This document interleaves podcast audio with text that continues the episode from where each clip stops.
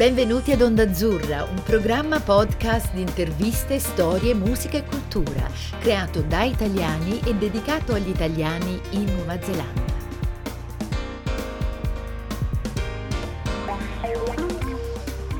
Kia ora koto katoa, benvenuti ad Onda Azzurra, la voce degli italiani in Nuova Zelanda.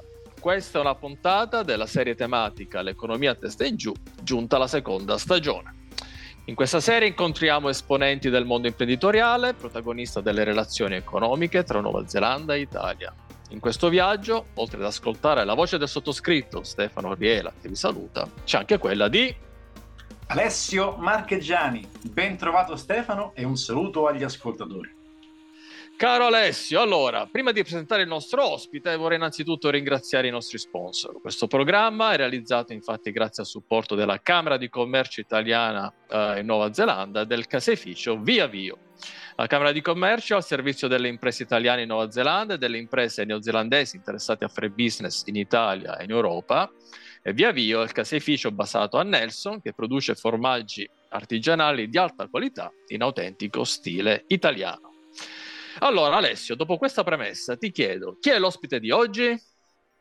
Stefano, l'ospite di oggi è Luigi Alvino, APAC Regional Manager di Mind The Value. Luigi si è laureato in ingegneria gestionale presso il Politecnico di Milano. Ha lavorato su progetti internazionali di implementazione di software informatici ed in particolare per la gestione ed ottimizzazione della cosiddetta supply chain. Luigi ha lavorato per Augusta Westland a Varese, per il gruppo Sofidel a Lucca, per Electrolux a Stoccolma. Dal 2016 Luigi è responsabile per Mind The Value dello sviluppo del continente Oceania. Buongiorno, buonasera a tutti. Sono Luigi Alvino, grazie mille per avermi invitato. Ciao, per parlare insomma delle nostre esperienze, delle nostre conoscenze. È naturalmente un piacere essere qui con voi. Saluto anche tutti gli ascoltatori e gli amici neozelandesi con grande affetto. Caro Luigi, benvenuto anche da parte mia. Allora, nella presentazione di Alessio ha introdotto termini tecnici, abbiamo visto diciamo la tua proiezione internazionale, però per cominciare, per far familiarizzare gli ascoltatori diciamo con il tema di cui parleremo, abbiamo parlato della supply chain, tra l'altro anche di questi tempi se ne è parlato tanto per le interruzioni della supply chain. Ecco, visto che abbiamo un pubblico di non addetti ai lavori, tra i quali anche il sottoscritto, cosa si intende quando parliamo di supply chain? Dunque, quando parliamo di supply chain, cioè fornire una definizione esaustiva di supply chain non è così semplice, data la complessità della struttura. Nonostante ciò possiamo comunque vederla come una rete di organizzazioni, di risorse, attività e tecnologie coinvolte, generalmente possiamo dire nella conversione di materie prime in prodotti finiti per poi essere questi distribuiti e venduti ai consumatori finali. Quindi parliamo di una catena di approvvigionamento che comprende tutto, dalla consegna delle materie prime dai fornitori al produttore fino alla consegna del prodotto finito all'utente finale. Data la sua complessità è molto comune parlare di supply chain management perché appunto rappresenta un insieme di teorie, metodologie, processi, sistemi o strategie volte a appunto alla gestione e all'ottimizzazione della supply chain data la sua complessità, come dicevamo.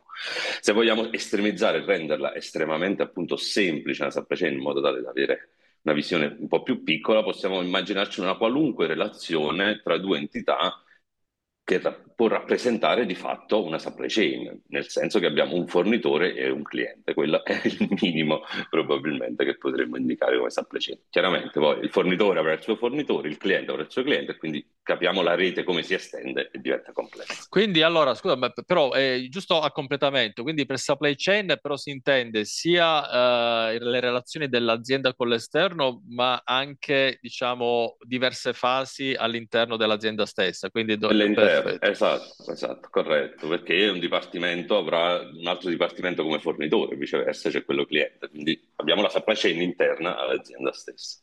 Perfetto. Cioè. Luigi, abbiamo visto che il software da voi utilizzato è quello offerto da SAP e SAP ha in qualche modo caratterizzato la tua carriera professionale. Puoi dirci qualcosa di più su questo software? Sì, senza dubbio SAP ha caratterizzato la mia carriera professionale permettendomi le diverse esperienze che accennavi prima. E SAP di fatto lo potremmo considerare un ecosistema, data la moltitudine di software integrati tra di loro che fornisce al mercato e alle aziende. Quando si parla o si fa riferimento a SAP, spesso ci si riferisce al sistema gestionale, quello che normalmente viene chiamato ERP, appunto, Enterprise Resource Planning, dove le aziende basano sostanzialmente le loro attività quotidiane. Però appunto è sostanzialmente il cuore di un'azienda, ma oltre all'ERP abbiamo di fatto anche altri sistemi. L'ERP è quello forse più complesso perché sostanzialmente nelle attività quotidiane supporta le aziende nella gestione di tutti i processi aziendali, quindi che spanano dalla contabilità contabilità e relativi aspetti finanziari, controlli di gestione, fino alla logistica in termini di execution, quindi acquisti, produzione, spedizione, ma anche le risorse umane. Offre SAP una soluzione centralizzata per la gestione dell'azienda, dei dati aziendali, consente quindi agli utenti di poter accedere a tutte queste informazioni e prendere delle decisioni spesso in maniera un po' più rapida, si tende a dire real time. Ma soprattutto permette anche una gestione ottimizzata di questi processi, data l'integrazione di tutti questi sistemi e dei dipartimenti aziendali. Quindi, in poche parole, potremmo dire che ci si trova l'azienda intera in un unico software con tutte le iterazioni tra appunto dipartimenti, processi e attori. In un mondo globalizzato come quello di oggi, avere un unico tool di dati di un gruppo internazionale facendo analisi, previsioni, è il vero differenziale competitivo che distingue un'azienda dall'altra. Quindi il classico ERP che rappresenta il software gestionale per le attività quotidiane, bisogna poi aggiungere altri sistemi che fornisce sempre SAP, per cui l'ecosistema, come il CRM per la gestione dei customer, l'SRM per la gestione dei supplier o quello di people management per la gestione appunto delle risorse umane. Così come anche software per l'e-commerce, che è chiaramente uno dei canali commerciali più diffusi al momento. Non è semplice fare progetti di implementazione SAP perché richiede conoscenze non solo in ambito tecnologico, le conoscenze tecniche del software, ma soprattutto, mi verrebbe da dire, conoscenze di processo, perché è quello che ti permette veramente di ottimizzare le funzionalità, appunto, sia in termini di processo che software. Quindi è importante sempre ascoltare il cliente, comprendere il settore dove l'azienda opera, le caratteristiche individuali, in modo tale da adattarsi e cercare di fornire il miglior servizio in termini appunto di ottimizzazione. È importante naturalmente avere anche propensione al problem solving, così come skill di project management, perché parliamo appunto di progetti relativamente complessi. Ci sono delle similitudini tra le varie soluzioni, ma di solito c'è sempre un'eccezione, nel senso c'è sempre qualcosa di particolare, specifica del cliente. Ecco, scusami Luigi, a completamento di quello che hai detto, cioè per fare un esempio quindi di un'azienda che vi chiama, no? Dice io vorrei utilizzare, ho un problema con il software che attualmente ho, dice vorrei utilizzare SAP, quindi il vostro lavoro è quello di integrare eventualmente SAP con gli altri software esistenti se possibile, se uno vuole comprare il SAP di una specifica fase come il customer management, come avevo detto prima, oppure addirittura sostituire tutto l'esistente con tutto SAP, giusto per... Corretto, correttissimo. Cioè, l'ERP è sicuramente il sistema principale perché ti permette la gestione delle attività quotidiane, però non deve essere necessariamente di proprietà SAP perché poi si possa implementare un CRM piuttosto che un SRM di SAP. È possibile l'integrazione tra software diversi. Mi è capitato diverse volte di doverlo fare, onestamente. Quindi sì. Quindi Luigi, parliamo di una realtà modulare e scalabile, quindi c'è un prodotto principale a cui poi si può interfacciare con dei moduli sempre di SAP oppure con dei moduli terzi in che viene fatta un'ingestione dei dati in base a un certo design. Quindi immagino che il SAP poi alla fine diventi come una sorta di colonna vertebrale e ovunque controlla, gestisce, controlla e facilita i processi, dall'altra parte permette una migliore visualizzazione dei dati e un miglior controllo delle risorse, quindi è siede alla base del processo produttivo di un'azienda. Corretto, corretto, cioè è la virtualizzazione dell'azienda sostanzialmente, perché tutto quello che succede in azienda, tutte le dinamiche, anche la comunicazione tra i dipartimenti può essere gestita attraverso il software, e quindi sì, attraverso SAP e le varie, appunto, i vari software che permettono di raggiungere un ecosistema, perché il sistema gestionale è chiaramente la base che hanno tutti, normalmente è quello su cui si fa la contabilità, il bilancio, per renderlo molto banale e semplice cosa. Poi si aggiungono tutte le altre potenzialità e funzionalità per supportare gli altri processi, fino ad estendersi in ambiti diversi, come potrebbe essere quello della gestione dei clienti, l'e-commerce, e essendo appunto tutti integrati facilita la diffusione delle informazioni all'interno dell'azienda, quindi recuperare dati, come dicevamo prima, diventa molto più facile fare analisi. Perfetto. E così via. Proprio su questo tema volevo farti una domanda un po' più specifica invece sulla realtà neozelandese, perché SAP, quindi, da quanto ho capito, è un software ricco di potenzialità, molto scalabile, però generalmente viene inteso come un software rivolto specificatamente per delle grandi imprese. Considerando il tessuto invece industriale neozelandese, che è ricco di piccole e medie imprese, ci sono delle soluzioni più adatte a queste dimensioni contenute? Sì, sì, sicuramente. È abbastanza comune, vorrei dire anche la realtà, associare SAP alle grandi aziende, perché di fatto supporta le grandi aziende. Per motivi esposti prima, insomma, le difficoltà di gestire processi. Più grande è l'azienda, più il processo da gestire è complicato. Però questo non vuol dire che non si possa usare in piccole e medie imprese. La stessa SAP sostanzialmente ha messo sul mercato delle soluzioni un po' più piccole, se vogliamo chiamare così, un po' più snelle nella loro... esatto, un po' più agili, e quindi di conseguenza ha permesso anche alle piccole e medie imprese di poter usufruire di questi software per la gestione aziendale. Ne potremmo nominare alcuni, come SAP Business by Design, che è una soluzione cloud, dato che il cloud tra l'altro è molto diffuso adesso, quindi permette anche una riduzione dal punto di vista infrastrutturale degli investimenti, essendo appunto cloud, e quindi una soluzione cloud completa di gestione aziendale che offre una vasta gamma di funzionalità per supportare le piccole e medie imprese nelle loro, appunto, attività quotidiane che riguardano la finanza, la contabilità, la produzione, la logistica o le risorse umane.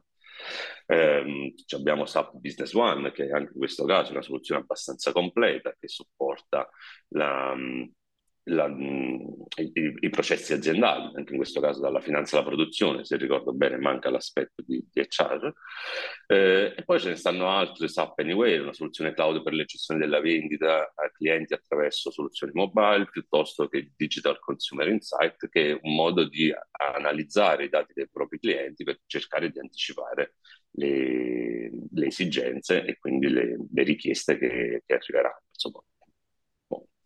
Quindi è un ecosistema molto ricco, è un ecosistema molto ricco che mira a tenere comunque una presenza anche all'interno di realtà non specificatamente enterprise, quindi giganteschi con centinaia o migliaia di utenti e con un'esposizione a livello infrastrutturale abbastanza interessante, quindi può essere anche scalato per delle realtà più piccole, più contenute, e che in un modo o nell'altro vogliono rimanere comunque agili pur mantenendo un controllo abbastanza granulare di quello che accade all'interno della quotidianità aziendale.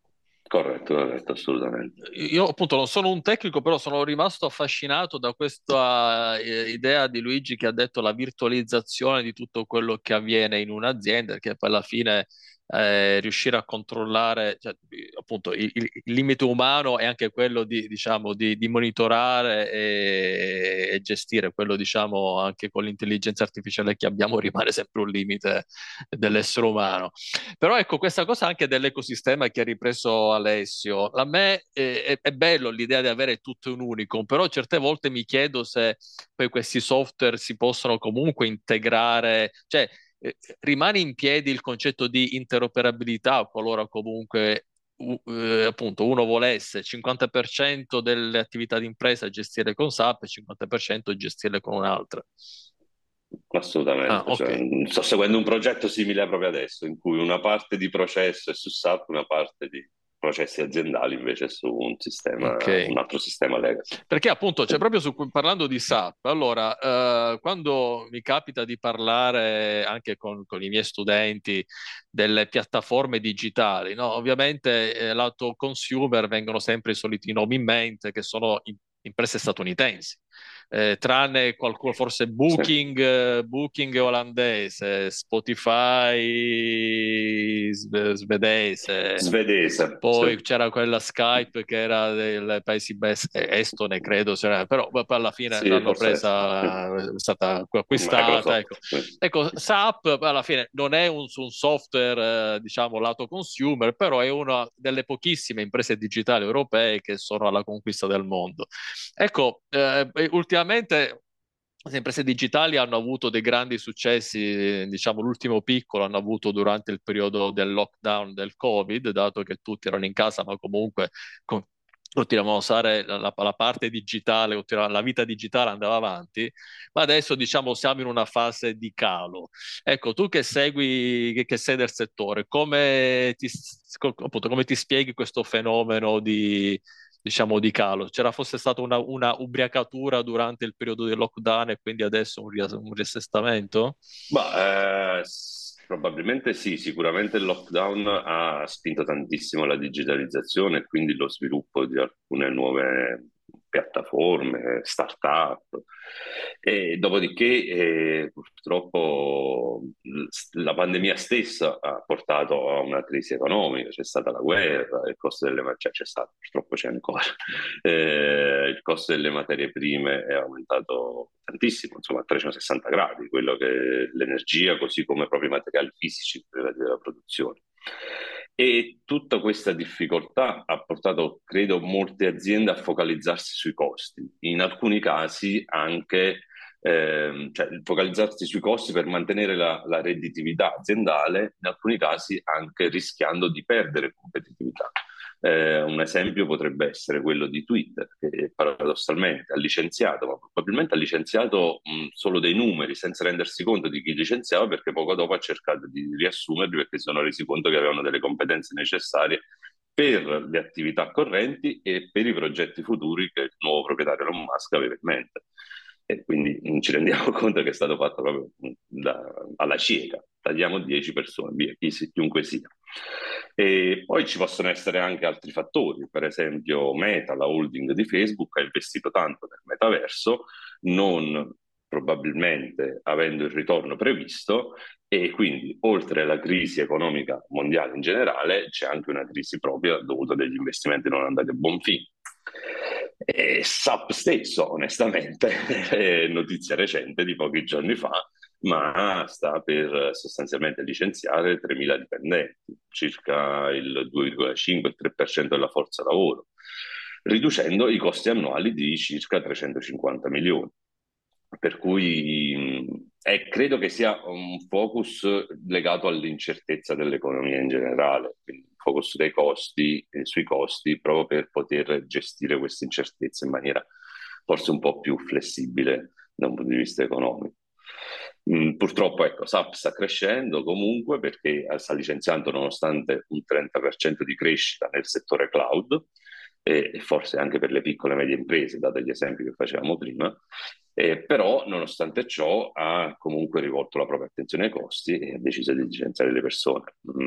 Non si sta salvando, si sente parlare molto di più delle aziende americane sicuramente, però non si sta salvando nessuno, direi, cioè, non neanche SAP.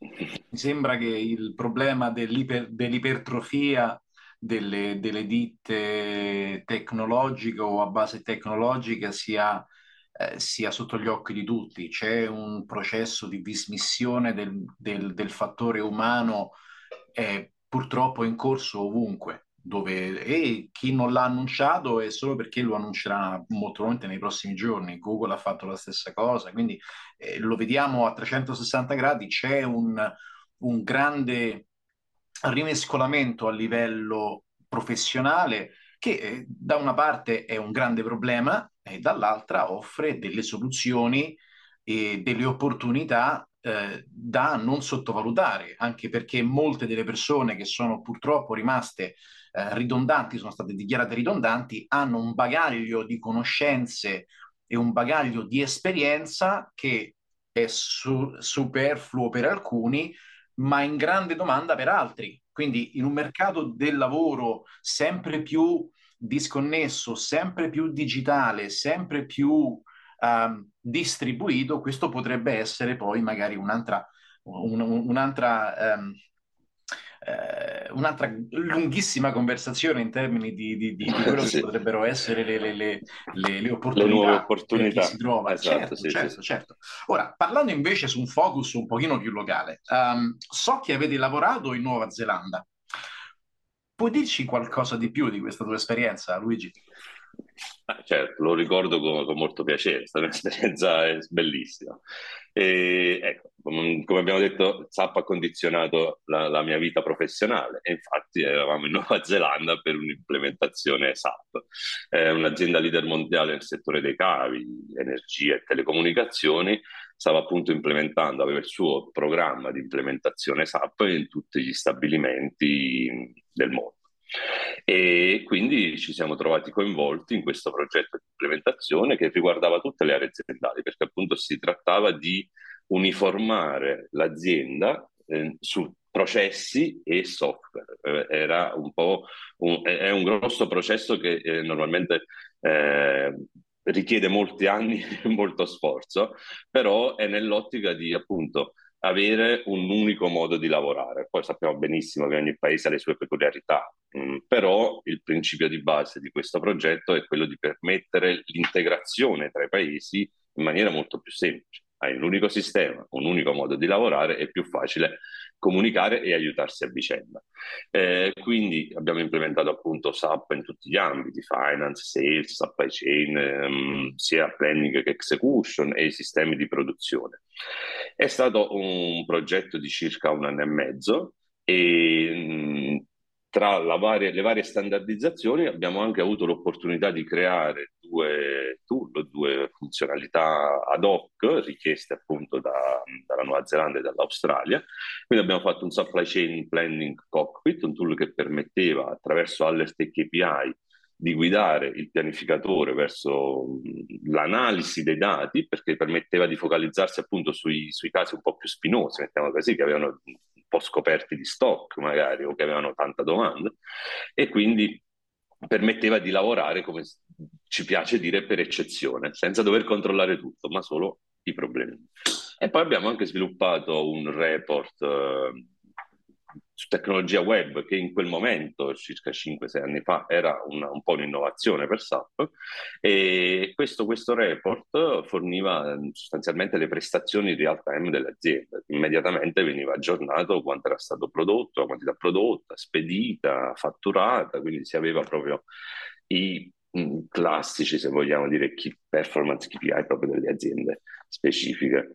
E quindi abbiamo potuto anche sviluppare qualcosa ad hoc per loro, che poi è stato portato in giro nelle altre realtà di queste della corporate.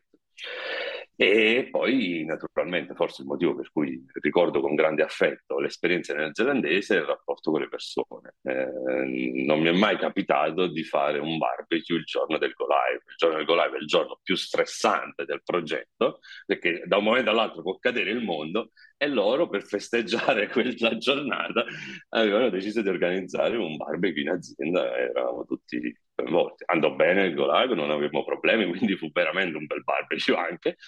Però, insomma, rimasi molto colpito da questo approccio. Potremmo prenderla come si dice, potremmo prenderla come tradizione, magari cominciare a vedere un lancio di un progetto con un sorriso, con una speranza, con una visione forse meno impanicata e più legata invece a quello che è, tanto il lavoro che è stato fatto prima, abbiamo fiducia in quello che è stato fatto, andiamo in stile con una forma già di rilassamento diversa che permette una certa forma di fluidità, una certa forma anche di risposta. O semplicemente chi è scaramantico dice, dato che c'è stato questo, diciamo, questo binomio barbecue andata bene, vuol dire che, diciamo, un po' come toccare legno, toccare ferro, diciamo, è una cosa che porta fortuna.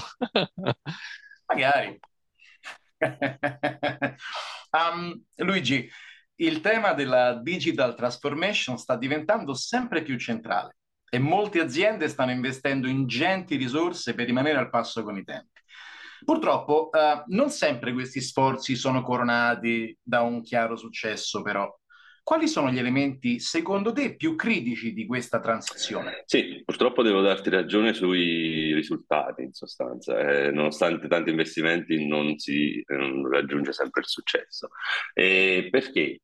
Allora, noi abbiamo le nostre strategie. Siamo convinti che la digital transformation è un lungo viaggio che porta generalmente profondi cambiamenti in ogni area aziendale, più o meno grandi, ecco, più o meno profondi cambiamenti. Normalmente se parliamo di digital transformation è semplice immaginare un cambio di tecnologia, perché qualcosa stiamo trasformando, quindi delle modifiche, dei cambiamenti nei processi, ma anche nella cultura aziendale, nel modo di lavorare, e perciò quando si iniziano progetti del genere noi riteniamo che il change management sia assolutamente un argomento, insomma un aspetto centrale di questo viaggio, che aiuti, che guidi le persone verso, chiamiamolo, nuovo mondo. E quindi hanno bisogno appunto di aiuto tutte le aziende. Quindi c'è il change management, che è sicuramente una delle tematiche più importanti per raggiungere il successo, ma anche altri temi che chiaramente richiedono molta attenzione, come il project management, il process mapping. È importante appunto quando si passa da un software a un altro capire bene il processo qual è e quindi come trasferirlo da una parte all'altra. Ma anche il process engineering in tal caso, perché ogni tanto la digital transformation permette anche di modificare il processo, non solo il software, e di ottenere il doppio beneficio, diciamo così, un supporto migliore in termini magari di velocità dati da parte del software e un'efficacia maggiore del processo stesso. E quindi il requirement definition, chiarirsi subito su quali sono i requirement e cosa bisogna fare è fondamentale, perché se no prendiamo la strada sbagliata. Coinvolgere il business, l'azienda cliente, cioè non bisogna dire tu sei il consulente, fai tutto tu. No, aspetta, io sto qua lavorando per te, tu devi essere presente e mi devi dare le linee guida e vedere quello che sto facendo, lo facciamo insieme. E infine la conoscenza, gli skills, la capability, non solo delle persone, dei consulenti magari che vengono chiamati, ma soprattutto di quelli interni. E a volte si sottovaluta che cambiando un software, un processo, la persona che faceva prima l'attività sia in grado di farlo anche adesso, perché magari il nuovo processo col nuovo software richiede delle competenze, delle conoscenze teoriche proprio diverse da quelle precedenti. Quindi a volte è importante considerare, scusami, finisco, anche il training per le persone, non solo un training, lasciatemi dire, tecnico, cioè orientato al software, ma proprio un training di teoria di business in sostanza. No, cioè quindi ci sta dicendo appunto che appunto, come era diciamo, come ci aspettavamo, cioè il software o il cloud, diciamo, la virtualizzazione non è la soluzione, non è la pallottola d'argento, la soluzione che purtroppo assoluta, la bacchetta magica, box, ecco. Cioè, non è il magic box, scusami, non è il magic box che molti tendono a pensare. Facciamo il progetto e dicono, ma io voglio... No, aspetta, dobbiamo guidare il software perché ti dia quello che vuoi, non è che può interpretare il tuo pensiero e darti il risultato. No, appunto, è anche, però può essere quell'occasione per la vita aziendale, nel momento in cui uno si siede e riflette, diciamo, togliendosi dagli aspetti, dalla quotidianità che cattura, diciamo, l'attenzione, appunto dicevi tu, cioè riflettere anche su tutto il business model e cogliere appunto quell'occasione. Ecco, tu hai parlato appunto della mappatura, della definizione dei bisogni e di cosa fare con le persone, e probabilmente con questi elementi hai risposto alla domanda che volevo farti, ovvero ho parlato di SAP, ma parliamo ovviamente, il focus è Mind The Value, che è la società per la quale lavori, e appunto volevo capire qual è il vostro vantaggio competitivo rispetto alla concorrenza, cioè, che immagino ci sia. Sì, cioè, noi cerchiamo di crearci un vantaggio competitivo, quantomeno, e riteniamo di averlo soprattutto per quello che riguarda la digital transformation. Cioè, noi ci poniamo non come dei semplici consulenti, ma cerchiamo di creare una relazione forte, proprio di partner con i nostri clienti, che permetta di guidare anche la crescita dei clienti stessi, cercando di trattare i loro obiettivi come nostre sfide, e nonché obiettivi naturalmente. Non ci fermiamo mai a fornire una semplice soluzione di automazione o di ottimizzazione aziendale, ci focalizziamo sempre sull'analisi dei processi, sull'analisi delle attività quotidiane, perché non ci può essere un software disegnato bene ed efficace ed efficiente senza un processo altrettanto disegnato bene, efficace ed efficiente. È reciproca, le due cose devono andare per forza di cose insieme, per cui non facciamo consulenza solo ed esclusivamente tecnica. La nostra metodologia, che chiamiamo Go Disrupt, è una metodologia proprietaria di Mind The Value e fonda appunto su un'analisi approfondita delle barriere interne, degli obiettivi di crescita organizzativa, in modo da poter cercare le soluzioni che meglio si adattano alle esigenze del cliente. Quindi Go Disrupt consente a Mind The Value di acquisire una conoscenza molto approfondita dell'azienda cliente, delle unità funzionali, dell'organizzazione, proprio da una prospettiva di business, di processi, ecco.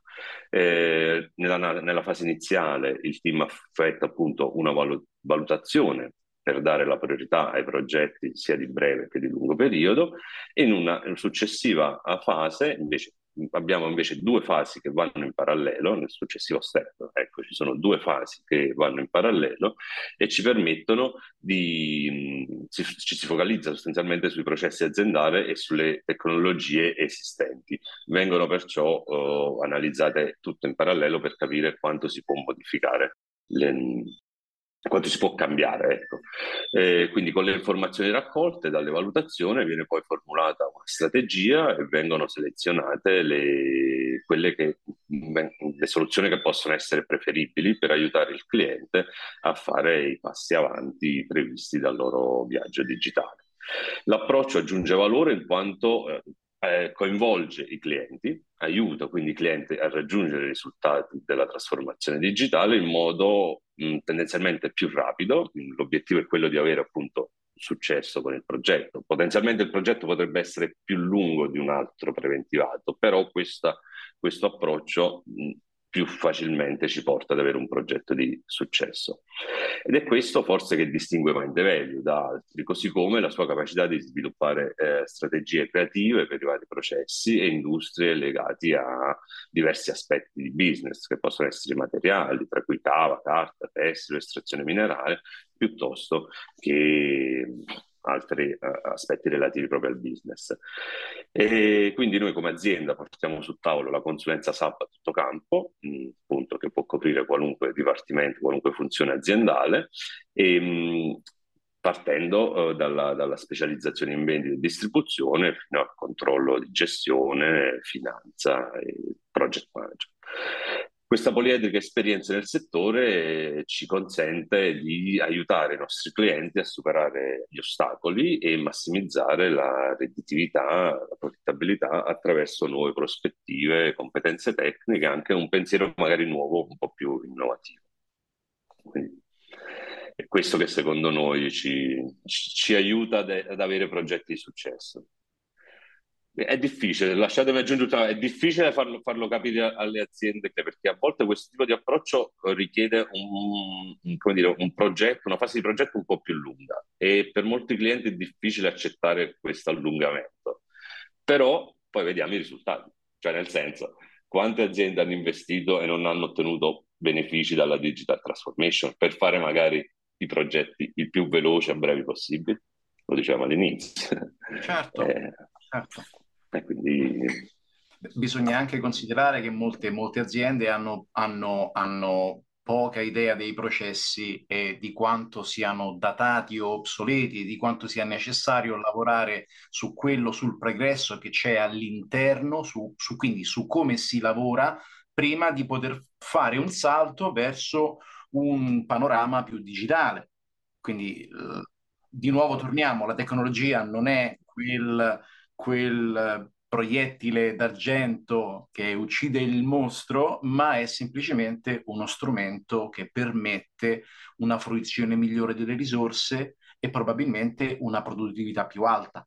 Ora, concludiamo quindi con il grande mostro che noi abbiamo dovuto vivere questi ultimi 2 anni e che abbiamo toccato brevemente anche prima, quindi possiamo semplicemente dire che ecco, la sfida del Covid con i suoi lockdown ha cambiato il business dei vostri clienti, ma per Mind The Value come è andata?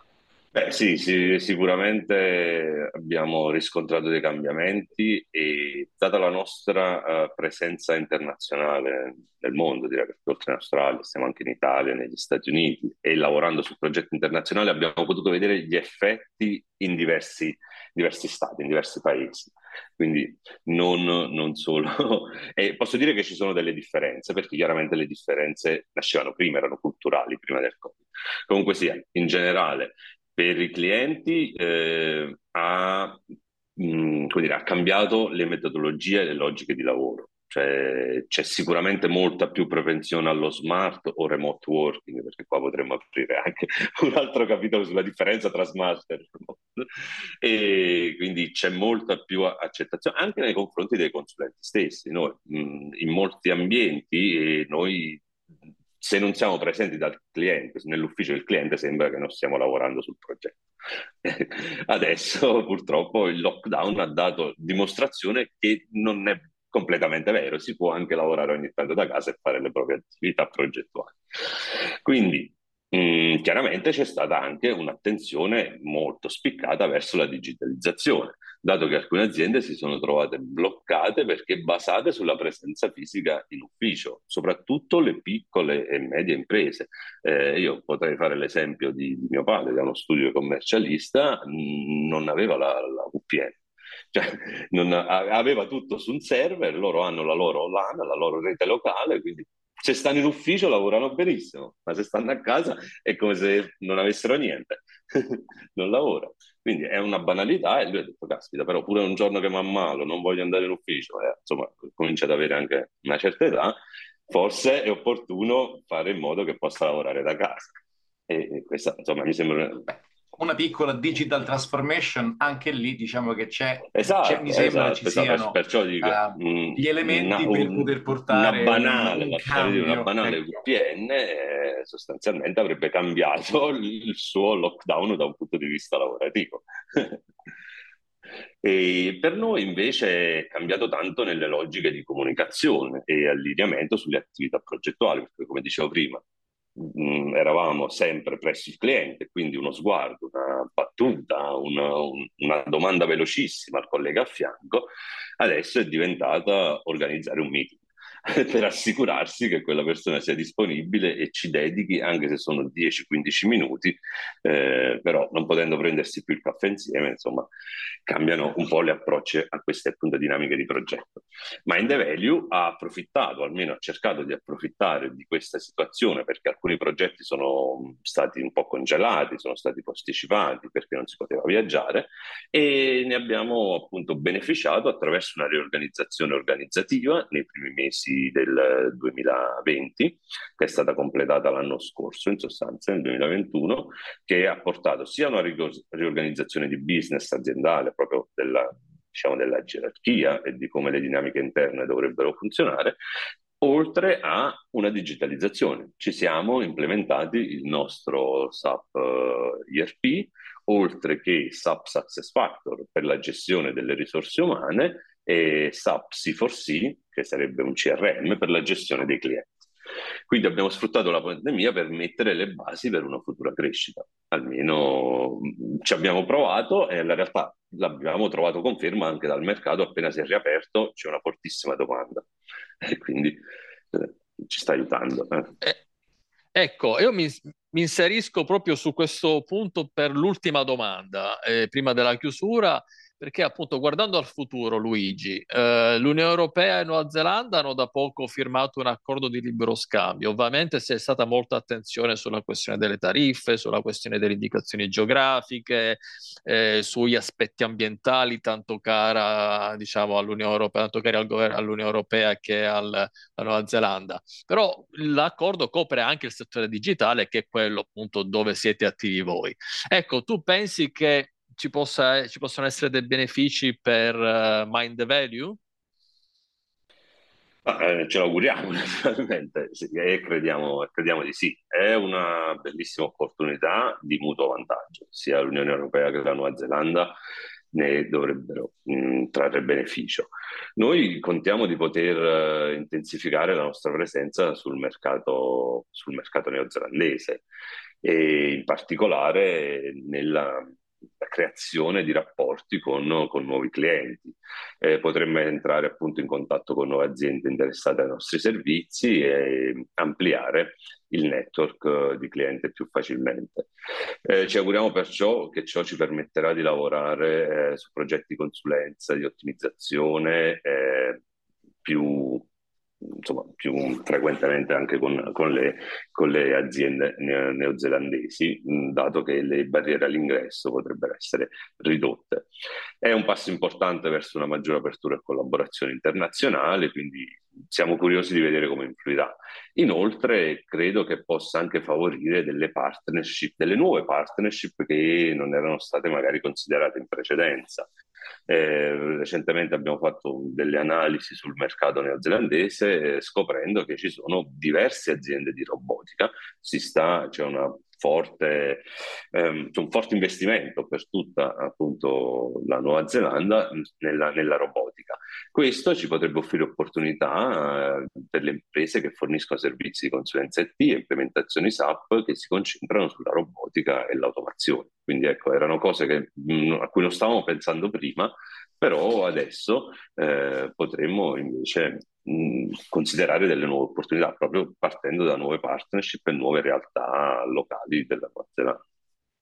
E questo accordo ci auguriamo possa appunto favorire. Perfetto.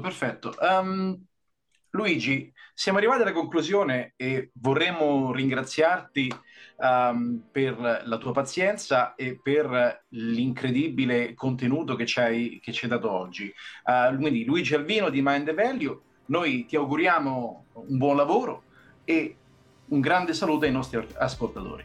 Allora, mi unisco anch'io nel ringraziare Luigi, speriamo di vederti presto con Mind The Value in Nuova Zelanda. Ci ha detto che appunto le opportunità con l'accordo, ma anche senza l'accordo, diciamo, in Nuova Zelanda ci sono, avete già lavorato qui, quindi ci sono opportunità per ritornare. E quindi con Alessio vi diamo appuntamento al prossimo episodio della serie L'economia a testa in giù. Luigi, vi saluto affettuosamente, soprattutto gli amici neozelandesi. È stata una bellissima opportunità, non solo per me, ma anche per Mind The Value, per cui vi ringrazio tantissimo. Grazie ancora. Avete ascoltato Onda Azzurra, la voce degli italiani in Nuova Zelanda. Vi ricordiamo che potete trovare tutti gli episodi sul sito ondaazzurra.podbean.com e su Spotify, Apple Podcast, Google Podcast o sulle vostre piattaforme preferite.